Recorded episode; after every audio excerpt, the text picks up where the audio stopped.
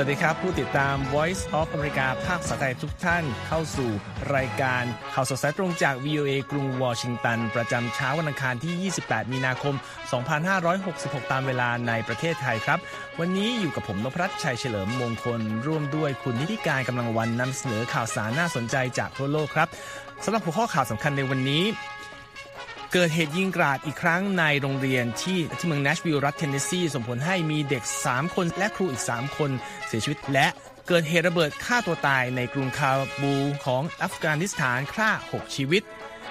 นายกรัฐมนตรีเบนจามินเนทันยาฮูแห่งอิสราเอลยอมพักแผนรื้อระบบยุติธรรมหลังเกิดประท้วงใหญ่ป่วนประเทศ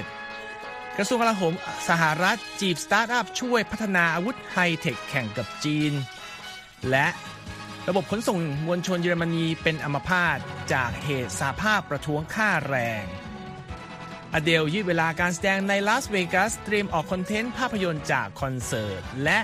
ฝนตกหนักช่วยเยียวยาชะตากรรมแม่น้ำโขง โยงการเรียกร้องจีนยุติสร้างเขื่อนในลาว ทั้งหมดนี้หลายประเด็นติดตามได้ในข่าวสดสายตรงจาก VOA กรุงวอชิงตันครับ ครับวันนี้ก็ต้องมาเริ่มที่ข่าวใหญ่ของสหรัฐนะครับ คุณนิติการ ค่ะเป็นเหตุสะเทือนขวัญที่เกิดขึ้นในเนชวิลล์รัฐเทนเนสซีนะคะคุณนพรัตน์เพราะเป็นเหตุยิงกราดที่โรงเรียนเอกชนแห่งหนึ่งในเมืองเนชวิลล์นะคะ เบื้องต้นก็คือมีเด็กนักเรียน 3 คน และผู้ใหญ่อีก 3 คนเสียชีวิตนะคะ ส่วนมือปืนเสียชีวิตหลังการเผชิญหน้ากับเจ้าหน้าที่ตำรวจนะคะตามรายงานของ AP เหตุสลดล่าสุดนี้เกิดขึ้นที่โรงเรียน The Covenant School ซึ่งเป็นโรงเรียนคริสต์ฝ่ายโปรเตสแตนต์นิกายเพรส b บ t เ r ียนที่สอนตั้งแต่ชั้นก่อนวัยเรียนจนถึงชั้นประถมศึกษาปีที่ 6 นะคะ โดยมีนักเรียนอยู่ที่นั่นราว 200 คนค่ะ เจ้าหน้าที่ตำรวจนัชวิลเปิดเผยนะคะ ว่ามีการระบุตัวเหยื่อในเหตุการณ์นี้แล้ว เด็กที่เสียชีวิตทั้ง 3 คน เป็นเด็กนักเรียนอายุ 9 ขวบค่ะคุณนพรัตน์ขณะที่ผู้ใหญ่ที่ตกเป็นเหยื่อกระสุนปืนนั้น เป็นผู้ที่มีช่วงอายุอยู่ประมาณ 60-61 ปีนะคะหนึ่งในนั้นคือครูใหญ่ของโรงเรียนด้วยค่ะ AP รายงานเพิ่มเติมว่าผู้ต้องสงสัย ซึ่งเจ้าหน้าที่ชี้ว่าเป็นสตรีวัย 28 ปี และเป็นคนใน Nashville พกปืนไรเฟิลและปืนพกเข้าไปในโรงเรียน และก่อเหตุกราดยิงนะคะ ก่อนจะถูกเจ้าหน้าที่เสียยิงเสียชีวิตนะคะ เจ้าหน้าที่เชื่อว่าผู้ก่อเหตุเคยเป็นนักเรียนของโรงเรียนนี้ค่ะคุณนพรัตน์แต่ยังไม่สามารถระบุแรงจูงใจในการก่อเหตุครั้งนี้ได้ ภายหลังจากรายงานข่าวเรื่องนี้นะคะ ทางประธานาธิบดีโจไบเดนแห่งสหรัฐก็บอกว่า นี่เป็นเรื่องที่น่าปวดใจอย่างยิ่ง ฝันร้ายที่เลวร้ายที่สุดของครอบครัวนะคะ พร้อมเรียกร้องให้สภาคองเกรส ผ่านร่างกฎหมายควบคุมอาวุธปืนจู่โจมสักทีขณะที่จิลไบเดนสุภาพสตรีหมายเลขหนึ่งก็บอกว่าดิฉันไม่มีคำพูดใด ๆ ที่เอื้อนเอ่ยออกมาได้ เด็กๆของเราควรจะมีชีวิตที่ดีกว่านี้ แล้วว่าเราทุกคนขอยืนหยัดร่วมสวดภาวนาให้กับชาวเนชวิลล์นะคะ รายงานข่าวระบุด้วยว่าเหตุสลดครั้งนี้เกิดขึ้นในเวลาประมาณ 14 นาทีเท่านั้น โดยเจ้าหน้าที่ตำรวจได้รับโทรศัพท์ขอความช่วยเหลือครั้งแรกเมื่อเวลา 10 นาฬิกา 13 นาที ทางโฆษกสำนักงงานตำรวจดอนแอรอนระบุระหว่างการถแถลงข่าวนะคะว่า เจ้าหน้าที่ตำรวจเริ่มปฏิบัติการด้วยการเข้าเคลียร์พื้นที่ชั้นหนึ่งของอาคารเรียน หลังจากมีเสียงปืนดังขึ้นจากชั้น2ค่ะ ก่อนที่เจ้าหน้าที่ทั้งสองนายจากหน่วยจู่โจม 5 นายทำการยิงเข้าใส่มือปืนจนเสียชีวิตเมื่อเวลา 10นาฬิกา27 นาทีนะคะ ข้อมูลของ The Covenant School ค่ะ บอกว่าโรงเรียนแห่งนี้ถูกก่อตั้งโดย Covenant Presbyterian Church เมื่อปีคริสตศักราช 2001 นะคะ แล้วมีครูทำงานอยู่ที่นี่ทั้งหมด 33 คน โดยที่ตั้งของโรงเรียนก็อยู่ในเขต Green Hill ก็คือเป็น ย่านของผู้ที่มีอันจะกินทางตอนใต้ของเนชวิลล์ด้วยค่ะคุณนพรัตน์ครับ จากเหตุสลดที่สหรัฐนะครับ ไปดูเหตุการณ์น่าเศร้าอีกเหตุการณ์หนึ่งที่อัฟกานิสถานครับ รัฐบาลตาลิบันเปิดเผยในวันจันทร์ครับว่า เกิดเหตุระเบิดฆ่าตัวตายที่นอกที่ทำการกระทรวงการต่างประเทศในกรุงคาบู ส่งผลให้มีผู้เสียชีวิตอย่างน้อย 6 คน และมีผู้บาดเจ็บเป็นจำนวนมากครับ พยานที่เกิดเหตุบอกกับ VOA ว่าการโจมตีด้วยระเบิดฆ่าตัวตายครั้งล่าสุดนี้ เกิดขึ้นใกล้ ๆ กับจุดรักษาความปลอดภัยของกระทรวงขณะที่พนักงานของกระทรวงกำลังเดินทางกลับบ้านอยู่ คาลิสซาดรานโคศกตำรวจคาบูที่ได้รับการแต่งตั้งโดยตาลิบันกล่าวว่ามีเจ้าหน้าที่รักษาความปลอดภัย 3 คนอยู่ในกลุ่มผู้เสียชีวิตด้วย หน่วยงานด้านมนุษยธรรมระหว่างประเทศ Emergency ซึ่งมีที่ทำการอยู่ที่อิตาลียืนยันครับว่า ศูนย์ศัลยแพทย์ใกล้ๆกับจุดเกิดเหตุ รับตัวผู้รับบาดเจ็บจำนวน 12 คนเข้ามารักษาตัวนะครับ โดยหนึ่งในนั้นเป็นเด็ก และขณะนั้นมีเหยื่อสองคนนะครับ เสียชีวิตขนาดถูกนำตัวมาส่งด้วย ทั้งนี้ยังไม่มีกลุ่มใดออกมาร่างความรับผิดชอบต่อเหตุการณ์ครั้งนี้ครับซึ่งเป็นการโจมตีครั้งแรกนับตั้งแต่ผู้นับถือศาสนาอิสลามในอัฟกานิสถาน เริ่มต้นเดือนแห่งการถือศีลอดหรือรอมฎอนนะครับก่อนหน้านี้กลุ่มรัฐอิสลามจังหวัดโคราซานหรือ ISK คือกลุ่มที่มักออกมาแสดงตนว่าเป็นผู้อยู่เบื้องหลังการโจมตีด้วยระเบิดในอัฟกานิสถานหลายครั้งครับการโจมตีในวันจันทร์นี้เกิดขึ้นเพียงวันเดียวหลังจากกลุ่มตาลิบัน ซึ่งก็เป็นศัตรูคู่อาฆาตกับกลุ่ม ISK ประกาศว่ากองกำลังได้ความมั่นคงของตน สังหารเจ้าที่ปฏิบัติการหลักสามรายของ ISK ในการโจมตีฐานที่หลบภัยของกลุ่มนี้ที่จังหวัดเบลทางเหนือของอัฟกานิสถานไปครับ ข้อมูลข่าวกรองในรายงานของสหประชาชาติที่ส่งให้กับประเทศสมาชิกมีการระบุว่า มีนักรบของ ISK จำนวน 1,000ถึง3,000 คน กระจายอยู่หลายพื้นที่ของอัฟกานิสถานในเวลานี้ โดยทั้งหมดเป็นพื้นที่ที่ติดกับประเทศปากีสถานครับ ค่ะ คุณนพรัตน์ขยับกันไปที่อิสราเอลกันบ้างนะคะ ทางนายกรัฐมนตรีเบนจามินเนทันยาฮูประกาศเลื่อนแผนปฏิรูประบบยุติธรรมของประเทศนะคะ หลังจากแรงกดดันของการประท้วงตามเมืองต่าง ๆ ทั่วอิสราเอลเนื่องจากความไม่พอใจชาวของชาวอิสราเอลนะคะต่อการการที่ผู้นำประเทศสั่งปลดฟ้าผ่ารัฐมนตรีกลาโหมที่ไม่เห็นด้วยกับแผนงานดังกล่าวนะคะ นายกรัฐมนตรีเนทันยาฮูระบุว่าการเลื่อนแผนการปฏิรูประบบยุติธรรมนั้นมีจุดประสงค์ เพื่อในเครื่องหมายคำพูดนะคะที่บอกว่าหลีกเลี่ยงสงครามกลางเมือง โดยหวังว่าจะใช้เวลาจากนี้สื่อสารหาจุดประนีประนอมจากฝ่ายตรงข้ามทางการเมืองนะคะ ทางนายกรัฐมนตรีในทันยาฮูกล่าวในแถลงการที่ออกอากาศทางโทรทัศน์ทั่วประเทศเมื่อวันจันทร์บอกว่า เมื่อมีโอกาสที่จะหลีกเลี่ยงสงครามกลางเมืองผ่านการพูดคุยหารือ ผมในฐานะนายกรัฐมนตรีจะขอพักเพื่อเข้าสู่การเจรจานะคะ การประกาศเลื่อนแผนงานนี้ก็มีออกมาหลังเกิดการชุมนุมประท้วงเป็นวงกว้างทั่วประเทศในการต่อต้านแผนดังกล่าวของเนทันยาฮูนะคะ ซึ่งรวมถึงการรวมตัวของฝูงชนตามถนนสายหลักในเทอวีฟเมื่อวันอาทิตย์ การจราจรก็ถูกปิดกั้นไปนะคะ แล้วก็มีการ จุดกองไฟขนาดใหญ่ของผู้ชุมนุมตามจุดต่าง ๆ และตำรวจก็เข้าปะทะกับผู้ประท้วงที่รวมตัวกันภายนอกที่พักส่วนตัวของเนทันเยฮูที่นครเยรูซาเล็มด้วยค่ะครับและทันทีที่มีการเผยแพร่คำประกาศดังกล่าวออกมานะครับ ผู้นำสาภาพการค้าที่มีขนาดใหญ่ที่สุดของอิสราเอลประกาศว่าทางกลุ่มจะพักการหยุด งานประท้วงที่จะส่งผลให้เศรษฐกิจของประเทศ ตกอยู่ในภาวะชะงักงันไว้เช่นกันนะครับ ขณะที่ยาอีลาปิดผู้นำฝ่ายค้านกล่าวว่า หากแผนการปฏิรูประบบยุติธรรมนั้น ถูกแขวนพักไว้แล้วจริงตนก็ยินดีที่จะเข้าร่วมการเจรจา ที่จะมีประธานาธิบดีไอแซคเฮอร์ซอกเป็นผู้ประสานงานให้ครับ ทั้งนี้แผนรื้อระบบตุลาการของนายกรัฐมนตรีเนทันยาฮูนะครับได้สร้างวิกฤตทางการเมืองยาวนานนับเดือนครับ และการลุกคือครั้งล่าสุดของประชาชน ยิ่งทำให้วิกฤตนี้ถล่มลึกลงตามรายงานของ AP นะครับโดยทั้งหมดนี้เกิดขึ้นหลังจากที่มีการตัดสินใจปลดรัฐมนตรีกลาโหมยอฟกาลัน ซึ่ง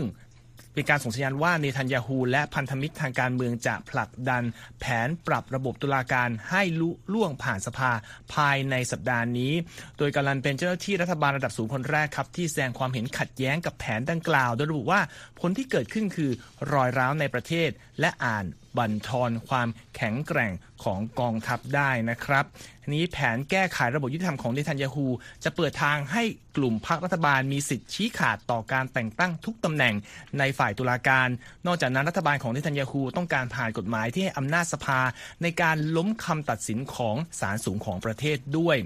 ฝ่ายของเนทันยาฮูกล่าวว่าแนวทางนี้ช่วยสร้างสมดุลระหว่างฝ่ายตุลาการและฝ่ายบริหาร และเชื่อว่าจะช่วยจำกัดการแทรกแซงของศาลซึ่งฝ่ายของนิทันยาฮูมองว่าเอ็นเอียงไปทางฝ่ายเสรีนิยมนะครับ แต่ผู้ไม่เห็นด้วยระบุว่าเนทันยาฮูกำลังพยายามรื้อระบบตรวจสอบและถ่วงดุล เพื่อเพิ่มอำนาจให้กระจุกตัวอยู่ที่ฝั่งรัฐบาล และว่าแนวทางของเขามีผลประโยชน์ทับซ้อน เพราะว่าเนทันยาฮูถูกดำเนินคดีข้อหาคอร์รัปชันอยู่นะครับ ไปต่อกันที่ยุโรปครับ เจ้าหน้าที่ของรัฐบาลโปแลนด์และสหภาพยุโรปหรือว่า EU ร่วมหารือกันในวันจันทร์นะครับ เกี่ยวกับกระบวนการผลิต อาวุธยุโทโธปกรณ์ ภายใต้โครงการช่วยเหลือยูเครนมูลค่า 2,200 ล้านดอลลาร์ในการรับมือกับการลุกรานของรัสเซีย พร้อม ๆ กับการเติมสเสบียงคลังอาวุธที่หดหายของยุโรปด้วยตามรายงานของ AP นะครับ การหารือดังกล่าวเกิดขึ้นขณะที่เทอรี่เบรตองกรรมธิการ EU ด้านตลาดภายในเดินทางเยือนโรงงานผลิตยุทโธปกรณ์เดซเมตเอสเอในเมืองโนวาเดบา ทางตอนออกเฉียงใต้ของโปแลนด์ครับ โดยมีนายกรัฐมนตรีมาเทอุสโมราเวียสกิและรัฐมนตรีกลาโหม มาริอุสบาสคาดของโปแลนด์เข้าร่วมด้วย หลังสหภาพยุโรปประกาศดำเนินโครงการชำระคืนเงินให้กับประเทศต่างๆ ที่นำส่งกระสุน และยุทโธปกรณ์ให้กับยูเครน ผ่านกองทุนราค่า1,100 ล้านดอลลาร์ครับ เบรตองกล่าวว่า EU นั้นมุ่งมั่นที่จะเร่งทำการที่จำเป็น เมื่อพิจารณาแล้วว่าสถานการณ์ความขัดแย้งนี้ น่าจะลากยาวออกไปสักพัก พร้อมกับเรียกร้องให้ประเทศสมาชิก EU อื่น ๆนำส่งกระสุนให้ยูเครน โดยเร็วที่สุดเท่าที่จะเป็นไปได้ครับ ขณะเดียวกันนายกรัฐมนตรีวราเวียชกี้กล่าวว่ายุทธปกรณ์คือสิ่งที่กองทัพยูเครนกำลังต้องการอย่างที่สุด และมีการประเมินว่ากรุงเคียฟน่าจะได้รับกระสุนราวหนึ่งล้านชุดภายในปลายปีนี้ นายกรัฐมนตรีโปแลนด์กล่าวด้วยนะครับว่ากองทัพยูเครนใช้กระสุนปืนใหญ่ถึงวันละ 6,000 ลูกในการรบ เทียบกับจำนวนกระสุนทุกประเภทที่รวมกันราว 50,000 ชุดที่รัสเซียใช้ในแต่ละวันนะครับคุณนิติการ ด้วยเหตุนี้การหารือวันจันทร์จึงมีการเรียกร้องให้ยุโรปเร่งเพิ่มจำนวนกระสุนที่ตนผลิต และนำส่งสเสบียงที่มีอยู่ให้ยูเครนโดยด่วน ทั้งนี้ในการเดินทางเยือนโรงงานผลิตยุทโธปกรณ์ของเจ้าที่ EU ในครั้งนี้เกิดขึ้น ขณะที่กองกำลังรัสเซียยังเดินหน้ายิงปืนใหญ่ถล่มพื้นที่บางส่วนของยูเครน ที่กรุงเคียฟยังควบคุมไว้ได้ ในเขตปกครองดอนเนกซึ่งส่งผลให้พลเรือนได้รับบาดเจ็บ และเสียชีวิตอย่างต่อเนื่องครับ ค่ะเกี่ยวเนื่องกับเรื่องของการทหารนะคุณนพรัตน์แต่ไปที่สหรัฐกันบ้าง เพราะว่าล่าสุดทางกระทรวงกลาโหมสหรัฐหรือเพนตากอน พยายามที่จะดึงดูดบริษัทสตาร์ทอัพอเมริกัน ให้หันมาช่วยพัฒนาอาวุธสมัยใหม่ ขณะที่รัฐบาลก็กำลังแข่งขันด้านอาวุธกับทางจีนอยู่นะคะตามรายงานของสื่อ The Wall Street Journal โดยความพยายามนี้ค่ะรวมถึงการดึงเงินทุนจากภาคเอกชนเข้ามาด้วย แล้วก็เกิดขึ้นท่ามกลางความกังวลที่อุตสาหกรรมอาวุธสหรัฐ ต้องอาศัยบริษัทขนาดใหญ่จำนวนไม่มาก และต้องพึ่งพาเงินจากภาครัฐด้านการวิจัยเป็นหลัก ซึ่งปัจจัยเหล่านี้ก็อาจจะถ่วงการสร้างนวัตกรรมใหม่ๆ ได้นะคะทาง The Wall Street Journal รายงานโดยอ้างข้อมูลจากเจ้าหน้าที่ทั้งในอดีตและปัจจุบันของกระทรวงกลาโหมสหรัฐว่าสำหรับเทคโนโลยีที่สำคัญบางอย่าง อย่างเช่น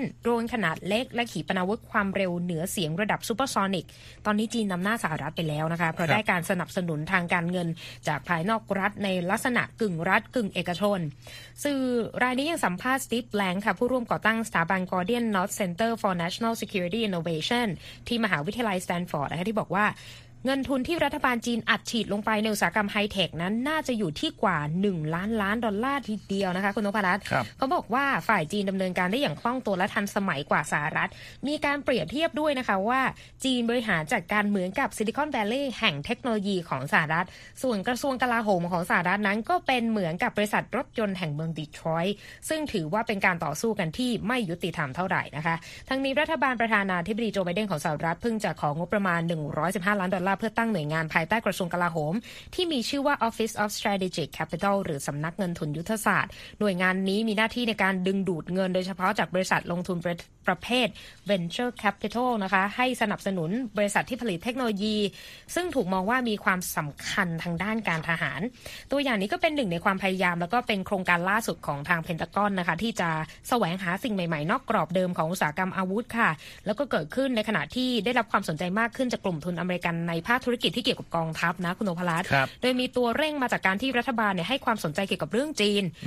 พร้อมด้วยเรื่องความสำเร็จที่เห็นจากบริษัทเอกชนอย่าง SpaceX ของ Elon Musk เนี่ยได้งานจากกระทรวงกลาโหมไปด้วย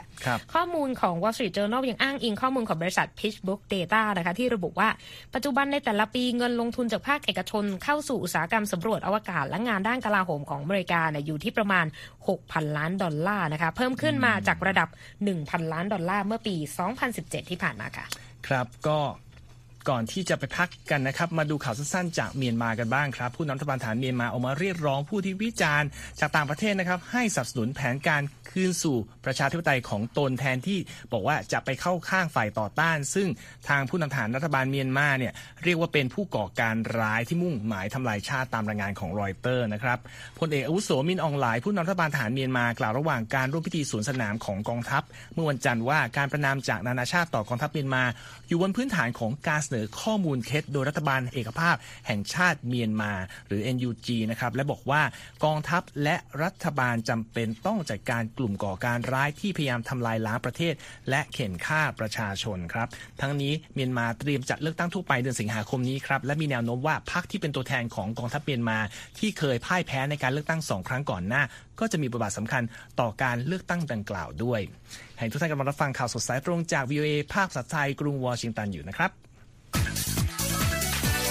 Be. ครับมาดูประเด็นข่าวเศรษฐกิจธุรกิจที่น่าสนใจกันบ้างครับ มีอะไรบ้างครับคุณนิติการค่ะไปเริ่มกันที่อีเกียนะคะบริษัทเฟอร์นิเจอร์สัญชาติสวีเดนบอกในวันจันทร์ว่าได้ขายโรงงานในรัสเซียที่เมืองโนฟโกรอดไปแล้วนะคะ คนที่เข้าซื้อก็คือบริษัท Invest Plus ซึ่งเป็นธุรกิจของรัสเซียนั่นเองตามรายงานของรอยเตอร์ โดยก่อนหน้านี้อีเกียก็ยุติกิจกรรมทางธุรกิจในรัสเซียนะคะหลังจากรัฐบาลมอสโกส่งทหารลุกรานยูเครนเมื่อ 24 กุมภาพันธ์ปีก่อน ซึ่งก็เป็นไปตามทิศทางของบริษัทชาติตะวันตกจำนวนมากนะคะ รายงานของรอยเตอร์นี้ไม่ได้เปิดเผยว่าผู้ซื้อและผู้ขายมีมูลค่าของธุรกรรมเป็นจำนวนเท่าไหร่ครับแต่ทาง CEO ของ Invest Plus นะคะบอกว่ากระบวนการสรุปการซื้อขายนี้ ไม่ง่าย และใช้เวลาค่อนข้างนาน แล้วก็ขอบคุณทุกฝ่ายที่เกี่ยวข้องรวมถึงอีเกีย ตลอดจนเจ้าหน้าที่รัสเซียและสวีเดนนะคะแล้วบอกว่าต้องการให้ธุรกิจของโรงงานโนฟโกรอดกลับมาดำเนินการให้เร็วที่สุด เพราะว่าต้องตอบสนองความต้องการในตลาดเฟอร์นิเจอร์ของรัสเซียนะคะเพราะว่ากำลังการผลิตนี่คือ ผลิตตู้เก็บของและเฟอร์นิเจอร์ในครัวได้ประมาณ 7 ล้านชิ้นต่อปีเลย อันนี้อ้างอิงจากข้อมูลของทาง Invest Plus นั่นเองนะคะครับขยับไปที่วิกฤตด้านธนาคารกันดีกว่าคุณนพรัตน์เพราะว่าหลายคนก็ติดตามล่าสุดนี้ทางธนาคาร First Citizen นะคะตกลงเข้าซื้อกิจการธนาคาร Silicon Valley หรือ SVB ที่เพิ่งล้มไปในเดือนนี้ หวังที่จะยุติปฏิกิริยาลูกโซ่ที่ลุกลามกันไปในภาคครับธนาคารทั่วโลก แล้วก็สร้างความเชื่อมั่นให้ระบบสถาบันการเงินทั่วโลกกลับมาอีกครั้งตามรายงานของ AP นะคะ ข้อตกลงของธนาคาร First Citizen ที่ประกาศไปเนี่ยเกิดขึ้นเมื่อวันอาทิตย์นะคะจะมีการเข้าซื้อเงินฝากและเงินกู้ของธนาคาร Silicon Valley ทั้งหมด และทำให้ลูกค้าของธนาคาร Silicon Valley กลายเป็นลูกค้าของธนาคาร First Citizen โดยอัตโนมัติครับและทางบริษัทประกันเงินฝากของรัฐบาลสหรัฐหรือ FDIC เนี่ยบอกว่ามีสาขาธนาคาร Silicon Valley 17 แห่ง ที่ในวันจันทร์จะเปิดทำการในรูปแบบของธนาคาร First Citizen ไปแล้วนะคะอ๋อครับขณะที่สินทรัพย์ส่วนใหญ่ของธนาคาร Silicon Valley มากกว่าครึ่งหนึ่งจะยังเป็นของ FDIC อยู่ และทาง FDIC ก็ประเมินว่า ต้องแบกรับความเสียหายของเหตุธนาคาร Silicon Valley ล้มเนี่ยเป็นมูลค่า 20,000 ล้านดอลลาร์ทีเดียวนะครับย้อนกลับไปไม่นาน 10 มีนาคมที่ผ่านมาธนาคารซิลิคอนแวลลีย์ธนาคารใหญ่อันดับ 16 ของสหรัฐ ก็ประสบปัญหาทางการเงินครั้งใหญ่เมื่อลูกค้าก็ไปแห่ถอนเงินกันออกมานะครัคะบจนไม่สามารถแบกรับภาระได้อีก จากนั้นอีก 2 วันต่อมาธนาคารซิกเนเจอร์ก็ล้มตามมาอีก แต่ว่ากรณีของธนาคารซิกเนเจอร์เนี่ยทางธนาคารคอมมูนิตี้ก็เห็นชอบที่จะเข้าซื้อสินทรัพย์ของธนาคารซิกเนเจอร์ไปแล้ว เมื่อสัปดาห์ที่แล้วนะคะ ก็ยังเป็นประเด็นที่ต้องติดตามกันอยู่ครับขยับไปที่เยอรมนีเมื่อวานนี้เรามีการพูดคุยว่าประชาชนก็เตรียมรับมือสำหรับครับการประท้วงใหญ่อืมในที่สุดนะคะ ตอนนี้ก็คือระบบขนส่งมวลชนทั่วเยอรมนีก็เป็นอัมพาตไปตามคาดการณ์ในวันจันทร์ครับหลังจากสหภาพแรงงานเยอรมนีหยุดงานประท้วงครั้งใหญ่นะคะเรียกร้องการปรับค่าแรงให้สอดรับกับภาวะเงินเฟ้อที่พุ่งสูง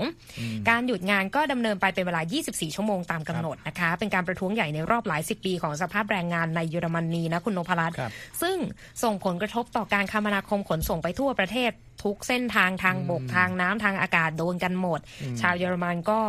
มีการเผชิญกับปัญหาการจราจรติดขัดล่าช้านะคะ บางส่วนต้องทำงานอยู่ที่บ้านในช่วงที่มีการประท้วงเกิดขึ้นครับสหภาพเยอรมนีเขาเรียกร้องอะไร เขามีการเรียกร้องให้ปรับขึ้นค่าแรงอย่างน้อย 10.5%นะคะ และปฏิเสธข้อเสนอจากนายจ้างที่แต่เดิมคือเสนอว่าจะขึ้นค่าแรงให้ 5%ในกรอบเวลา 2 ปีข้างหน้าครับแล้วก็จะมีการจ่ายเงินก้อนแบบจ่ายครั้งเดียวจบ เพื่อชดเชยผลกระทบจากภาวะเงินเฟ้อด้วย แต่ว่าเมื่อปีที่แล้วเราก็ทราบกันดีว่าภาวะเงินเฟ้อที่พุ่งสูงขึ้นทั่วทุกหัวระแหงเนี่ยกระทบกับแรงงานกันเป็นจำนวนมากครับตามทัศนะของอูริชซิลเบอร์บักนะคะครับจากสหภาพแรงงานเยอรมนี Civil Service Federation ที่บอกกับ AP ว่า เราพบว่าค่าจ้างที่แท้จริง ลดต่ำอย่างหนักทำสถิติใหม่ และว่าสมาชิกสภาพบางคนที่อยู่ในเมืองใหญ่ทั่วเยอรมนี ต้องไปยื่นขอรับสวัสดิการ เพื่อนำมาจ่ายค่าเช่าให้ตัวเองด้วยนะคะคุณนพรัตน์ครับพร้อมกับหวังว่านายจ้างเนี่ยจะปรับขึ้นค่าแรง ในการหารือที่กำลังจะเกิดขึ้นอืมไม่อย่างนั้นทางสหภาพก็จะพิจารณาการประท้วงแบบต่อเนื่องแบบไม่มีกำหนดสิ้นสุดเลยด้วยจากกำหนดเดิมก็คือ 24 ชั่วโมงแล้วจบนะคะ แต่ว่าทางรัฐมนตรีว่าการกระทรวงกิจการภายในของเยอรมนีนะคะแนนซี่แฟเซอร์ซึ่งกล่าวในฐานะตัวแทนของภาครัฐ ในการหารือระหว่างตัวแทนสหภาพกับฝ่ายนายจ้างก็บอกว่า การหารือนั้นจะเกิดขึ้นเป็นเวลา 3 วัน และฝั่งรัฐบาลก็จะหารืออย่างเข้มข้น แต่ครับเป็นธรรมและสร้างสรรค์แล้วก็เชื่อว่า จะบรรลุการหารือที่ดีระหว่างทั้งสองฝ่ายนะคะครับ เอาล่ะไปปิดท้ายกันด้วยเรื่องราวในวงการบันเทิงนะคะครับเพราะว่าเราสองคนตื่นเต้นกันมากอืมอเดล นักร้องอังกฤษเสียงทรงพลังประกาศแล้วนะคะ ว่าจะอยู่ต่อ แต่ว่าจะอยู่ต่อเพื่อแสดงคอนเสิร์ตที่นครลาสเวกัสนะคะ ก็จะเพิ่มเวลาให้มีการแสดงเป็น 34 วันเริ่มต้นก็คือเดือนมิถุนายนจนถึงเดือนพฤศจิกายนนี้นะคะตามรายงานของ AP นอกจากนี้ยังจะทำคอนเทนต์ด้วยนะ จากการแสดงคอนเสิร์ตให้ทำเป็นรูปแบบคล้าย ๆ เป็นภาพยนตร์คอนเสิร์ตด้วยนะคะเมื่อคืนวันเสาร์อเดลก็แสดงคอนเสิร์ต Weekends with Adele ในลาสเวกัสนี่แหละค่ะ เดิมทีจะเป็นการแสดงสุดท้ายของเธอที่นครลาสเวกัสนะ ตามแผนที่วางไว้แต่เดิม แต่ว่าทีมงานของอเดลเนี่ยเปิดเผยว่าจะมีการเพิ่มการแสดงของเธอระหว่างวันที่ 16 มิถุนายน ไปจนถึง 4 พฤศจิกายนนี้นะคะ ที่โคลอสเซียม ที่โรงแรมซีซ่าพาเลสนะคะ การแสดงในเดือนมิถุนายนนี่จะมีการบันทึกเทป เพื่อเผยแพร่เป็นภาพยนตร์พิเศษจากคอนเสิร์ต แล้วก็ช่วยคลายข้อสงสัยนะว่าอนาคตในการแสดงของอเดลที่โคลอสเซียมเนี่ยจะเป็นยังไง ทางสื่อ Las Vegas Review Journal นะคะบอกว่าอเดลบอกแฟนเพลงแสดงไปเมื่อวันเสาร์ที่ขายตั๋วไปหมดเกลี้ยงตอนนั้นเนี่ยเธอบอกว่าก็คือเป็นค่ำคืนสุดท้ายเนี่ยแหละ เธอก็ประกาศเลยว่า การแสดงต่อคน 4,000 คนในช่วง 34 วันนั้นไม่เพียงพอ ฉันรู้ดังนั้นฉันจะกลับมาในช่วงหลายสัปดาห์ในเดือนมิถุนายน และฉันจะเผยแพร่การแสดงเพื่อที่ว่าคนที่อยากจะชมก็จะได้ชมกันแบบท่วนทั่วนั่นเอง ดิฉันไปส่องเว็บไซต์มาแล้วนะคุณโนภรัตน์ค่า ไม่อยากพูดเรื่องราคา เพราะว่าเขายังไม่มีการระบุออกมา แต่ว่าเริ่มขายตั๋วนี่คือ 5 เมษายนนี้แล้วนะ ก็ลุ้นกันว่าเว็บจะล่มหรือเปล่า เพราะว่าอภิมหาการจองตั๋วคอนเสิร์ตในอเมริกาเนี่ยก็เป็นประเด็นดังกันมาในช่วงที่ผ่านมาด้วยนะครับ เดี๋ยวจะติดตามแล้วก็มารายงานให้ทุกท่านทราบนะครับส่งท้ายช่วงเศรษฐกิจธุรกิจวันนี้มาดูภาวะการซื้อขายหลักทรัพย์ที่ตลาดหลักทรัพย์ของสหรัฐกันบ้างครับ มีปนเปกันไปครับ ดาวโจนส์บวก 194 จุดหรือ 0.6%ก่อนจะไปที่ 32,432 จุด S&P เพิ่มขึ้น 6 จุดหรือ 0.16%ที่ 3,977 จุด ส่วน NASDAQ ลดลง 55 จุดหรือครึ่งเปอร์เซ็นต์นะครับที่ 11,768 จุด ราคาทองคำในวันนี้ ซื้อขายลดลง 1.3%ที่ 1,957 ดอลลาร์ 70 เซนต์ต่อออนซ์ครับ ทุกท่านสามารถรับฟังหรือกลับไปอ่านรายงานทั้งหมดของเราอีกครั้งได้ที่เว็บไซต์ VOA Thai com และติดตามรับอัปเดตผ่านทาง Facebook Instagram Twitter และ YouTube VOA ไทยรวมทั้งกลับไปฟังย้อนหลังได้ที่ Spotify VOA ไทยนะครับ VOA ส่งท้ายวันนี้นะครับกับรายงานของ VOA ที่เป็นเรื่องของทางการกัมพูชาที่เปิดเผยว่า ภาวะฝนตกหนักในช่วงหลายเดือนก่อนหน้านี้ ก็ส่งผลให้จำนวนปลาในแม่น้ำโขง เพิ่มมากจนพอเลี้ยงปากเลี้ยงท้องประชาชนที่ต้องพึ่งพาแม่น้ำสายหลักนี้นะครับหลังต้องประสบภาวะแล้งติดต่อกันนานถึง 4 ปี ในช่วงที่เก็บเกี่ยวผลผลิตไม่ได้ท่ามกลางวิกฤตการระบาดใหญ่ของโควิด -19 นะครับแต่ว่าประเด็นเรื่องการสร้างเขื่อนของจีนยังคงเป็นเรื่องที่หลายฝ่ายกังวลอยู่ติดตามรายละเอียดได้จากคุณคมสันศรีธนาวิบุญชัยครับครับในช่วงมรสุมที่ผ่านมากัมพูชามีฝนตกหนักมาก จนทำให้คณะกรรมาธิการแม่น้ำโขงหรือว่า MRC สามารถประกาศว่าภาวะแห้งแล้งทางตอนใต้ของลุ่มแม่น้ำโขงที่เกิดขึ้นเกือบ 4 ปีได้สิ้นสุดลงแล้ว ขณะที่ทางการกัมพูชายังรายงานว่าปริมาณปลาที่จับขึ้นมาได้ในรอบปีนั้น เพิ่มขึ้นอย่างล้นหลาม เจ้าหน้าที่กัมพูชากล่าวว่ารายงานที่ออกมาในช่วงต้นปีระบุว่า การจับปลาในปีนี้เพิ่มขึ้น 40%เมื่อเทียบกับปีที่แล้ว โดยเป็นผลมาจากการปราบปรามการทำประมงแบบผิดกฎหมาย และการห้ามจับปลาที่ใกล้สูญพันธุ์ในช่วงฤดูวางไข่อย่างไรก็ตามนะครับชาวประมงในหมู่บ้านหลายคนบ่นว่า การจับปลาของพวกเขายังคงมีปริมาณที่น้อย เมื่อเทียบกับช่วง 5-10 ปีก่อน ซึ่งเชื่อว่าเป็นผลมาจากการสร้างเขื่อนต้นน้ำอย่างไม่หยุดหย่อน และการทำประมงที่ผิดกฎหมาย ฮุกอุดม คนขายปลาที่ทำงานใกล้ริมฝั่งแม่น้ำโขงที่อยู่นอกกรุงพนมเปญเขากล่าวว่าชาวจามที่มีเชื้อสายเวียดนามและเป็นชาวมุสลิม ซึ่งแต่เดิมต้องพึ่งพาการจับปลาเพื่อเลี้ยงชีพ ยังคงเผชิญภาวะความยากลำบากอยู่ It is different before don't don't have much fish right now and uh, most of the Vietnam and uh, ผู้อุดมกล่าวว่าสถานการณ์ในปัจจุบันแตกต่างจากเมื่อก่อน เพราะตอนนี้ไม่มีปลาให้จับมากนัก ชาวเวียดนามและชาวจามส่วนใหญ่จับได้ไม่เยอะ และจำนวนปลามีไม่มากเหมือนก่อนหน้า ส่วนเทียงมาการะ ซึ่งมีอาชีพทำประมง ให้สัมภาษณ์ขณะที่จอดเรือของเขาไว้ที่บริเวณริมฝั่งแม่น้ำโขงทางตอนออกของกรุงพนมเปญ โดยบอกว่าแต่ก่อนตนเคยเป็นผู้เลี้ยงดูภรรยาด้วยการจับปลา แต่ตอนนี้ภรรยาที่ทำงานเป็นแม่ครัวกลับมีรายได้ที่ดีกว่า เทียงมากระอธิบายว่า ในช่วงไม่กี่ปีที่ผ่านมาหลังจากที่มีการสร้างเขื่อนแล้ว ตนเองแทบจะจับปลาไม่ได้เลยทำให้ทำมาหากินได้ยากมาก โดยเขาประเมินว่าปลาที่เขาจับได้ลดลงราวครึ่งหนึ่งจากเมื่อก่อน และวิเคราะห์ด้วยนะครับว่าที่เราไม่มีปลา เพราะว่าเส้นทางน้ำไม่สามารถทำงานได้ตามปกติ และมันก็เป็นอุปสรรคต่อการอพยพย้ายถิ่นของปลา ทั้งนี้การสร้างเขื่อนเป็นส่วนหนึ่งของแผนการของจีนและภาคพื้นในเอเชียตะวันออกเฉียงใต้ ในการขับเคลื่อนการพัฒนาให้ทันสมัยอย่างรวดเร็ว ศูนย์สติมสันในกรุงวอชิงตัน ซึ่งติดตามสถานการณ์ที่เกิดขึ้นในแม่น้ำโขงกล่าวว่า ระดับน้ำในลำน้ำโขงนั้นได้กลับสู่ระดับต่ำตามปกติสำหรับในช่วงเวลานี้ของปี เนื่องจากฤดูแล้งได้ใกล้ถึงจุดรุนแรงที่สุดแล้ว ศูนย์ดังกล่าวยังชี้ด้วยนะครับว่าภาวะแล้งอาจจะสิ้นสุดลงในแถบแม่น้ำโขงตอนล่าง แต่บริเวณภาคเหนือของไทย ลาว และทางตะวันตกเฉียงใต้ของจีน ยังคงเผชิญกับความแห้งแล้ง และแม่น้ำยังต้องการน้ำฝนในปริมาณปกติอีกราว 2-3 ปี ก่อนจะฟื้นตัวได้เหมือนเก่าข้อมูลจากศูนย์สติมสันยังระบุว่ามีการสร้างเขื่อนอีก 118 แห่งตามแนวแม่น้ำที่ส่งผลกระทบต่อระบบนิเวศของทางน้ำซึ่งมีความซับซ้อนมากขึ้น เพราะการเปลี่ยนแปลงของสภาพภูมิอากาศ โดยประเด็นสำคัญก็คือมีเขื่อนจำนวน 11 แห่งที่ปิดกั้นลำน้ำสายหลัก และยังมีการวางแผนที่จะสร้างอีก 3 เขื่อนในลำน้ำหลัก ใกล้กับเขื่อนขนาดใหญ่ในไซยบุรีทางตอนเหนือของลาวอีกด้วย ขณะเดียวกันลาวและจีนกล่าวว่าบันไดปลาที่สร้างขึ้นภายในเขื่อนนั้น ได้ช่วยบรรเทาผลกระทบต่อการอพยพและจำนวนของปลา อีกทั้งยังช่วยทำให้มีปริมาณน้ำไหลอย่างสม่ำเสมอในช่วงหน้าแล้งทอมฟอร์ทรอป ผู้สร้างภาพยนตร์จากจังหวัดเชียงใหม่ ซึ่งผลิตสารคดีที่ชื่อว่า A Liver Screams for Mercy ซึ่งเล่าเรื่องราวเกี่ยวกับสภาพการอันยากลำบากของแม่น้ำโขง เขากล่าวว่าไม่มีใครสนใจฟังคำเตือนเกี่ยวกับปัญหาของลำน้ำสายหลักนี้เลย There was a scientific report that warned everybody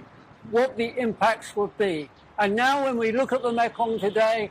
the dams like the Xayaburi Dam ฟอร์ท็อปกล่าวว่ามีรายงานทางวิทยาศาสตร์ ที่เตือนทุกคนว่าจะเกิดผลกระทบอย่างไรออกมาก่อนหน้านี้แล้ว แต่การสร้างเขื่อนต่างๆ ในแม่น้ำโขงก็ยังเกิดขึ้น อย่างเช่นเขื่อนไซยบุรี ที่ส่งผลต่อทั้งเกษตรกร ชาวประมง และชุมชนต่างๆ ซึ่งต่างก็เรียกร้องว่าวิถีชีวิตการจับปลาเพื่ออย่างชีพนั้น ส่วนใหญ่ถูกทำลายลงไปแล้ว รายงานทางวิทยาศาสตร์ข้างต้นยังระบุถึงการคาดการณ์จากศูนย์เตือนภัยแผ่นดินไหวและสึนามิของเวียดนาม และจุฬาลงกรณ์มหาวิทยาลัยในกรุงเทพ ที่ชี้ว่าน้ำหนักของเขื่อนในภาคเหนือของลาว อาจยิ่งเพิ่มความน่าจะเป็นของการเกิดแผ่นดินไหวในภูมิภาค ที่มีแนวโน้มที่จะเกิดแผ่นดินไหวอยู่แล้ว ในความคิดของฟอร์ทรอปเขามองว่า ผู้คนยังไม่ได้ให้ความสนใจที่มากพอ ต่อภัยคุกคามจากแผ่นดินไหวในพื้นที่ตอนเหนือของลาว ขณะที่เขื่อนใหม่ๆเหล่านี้ถูกสร้างขึ้นในพื้นที่ที่มีโอกาสสูง ที่จะเกิดแผ่นดินไหวฟอร์ทรอปกล่าวทิ้งท้ายว่าในการประชุมสุดยอดของผู้นำจากประเทศลุ่มแม่น้ำโขงตอนล่าง ซึ่งประกอบไปด้วย กัมพูชา ไทย เวียดนาม และลาว ที่มีวาระการประชุมเกี่ยวกับชะตากรรมของแม่น้ำโขงในเดือนเมษายนนี้ ทุกฝ่ายควรที่จะมีการรับรู้ถึงเสียงเรียกร้อง ให้ยุติการสร้างเขื่อนที่กระทบสายน้ำนี้เสียที ผมคมสันสีธนวิบุญชัย VOA รายงานครับคุณคมสัน และทั้งหมดนี้คือข่าวสดสายตรงจาก VOA ภาคภาษาไทยกรุงวอชิงตันครับ ผมนพรัชชัยเฉลิมมงคล และคุณนิติการกำลังวันต้องลาไปก่อน สวัสดีครับ สวัสดีค่ะ Voice of America Washington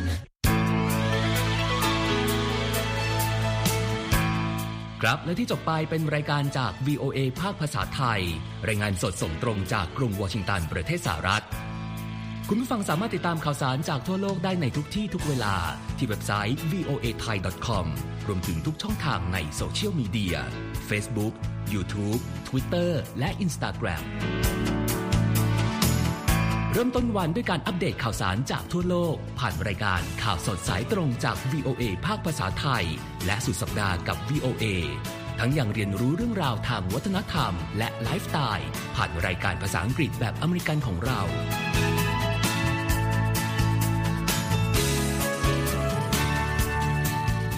ติดตามความเคลื่อนไหวในประเทศสหรัฐ การเมืองอเมริกัน พร้อมเข้าใจที่มาที่ไปของเหตุการณ์สำคัญ รวมถึงข่าวต่างประเทศ จากแหล่งข่าวที่เชื่อถือได้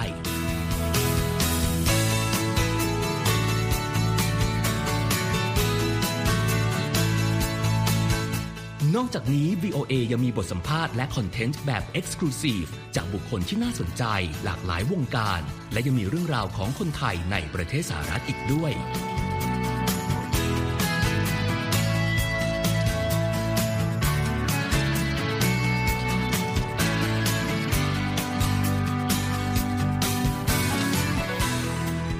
คุณนะครับที่ให้ VOA ไทยเป็นส่วนหนึ่งในการติดตามข่าวสารสาระและเกร็ดความรู้ของคุณ จากรายการต่างๆ ที่เรามุ่งมั่นนำเสนอ เพื่อความเที่ยงตรง ทันเหตุการณ์ และมีประโยชน์ในทุกๆวัน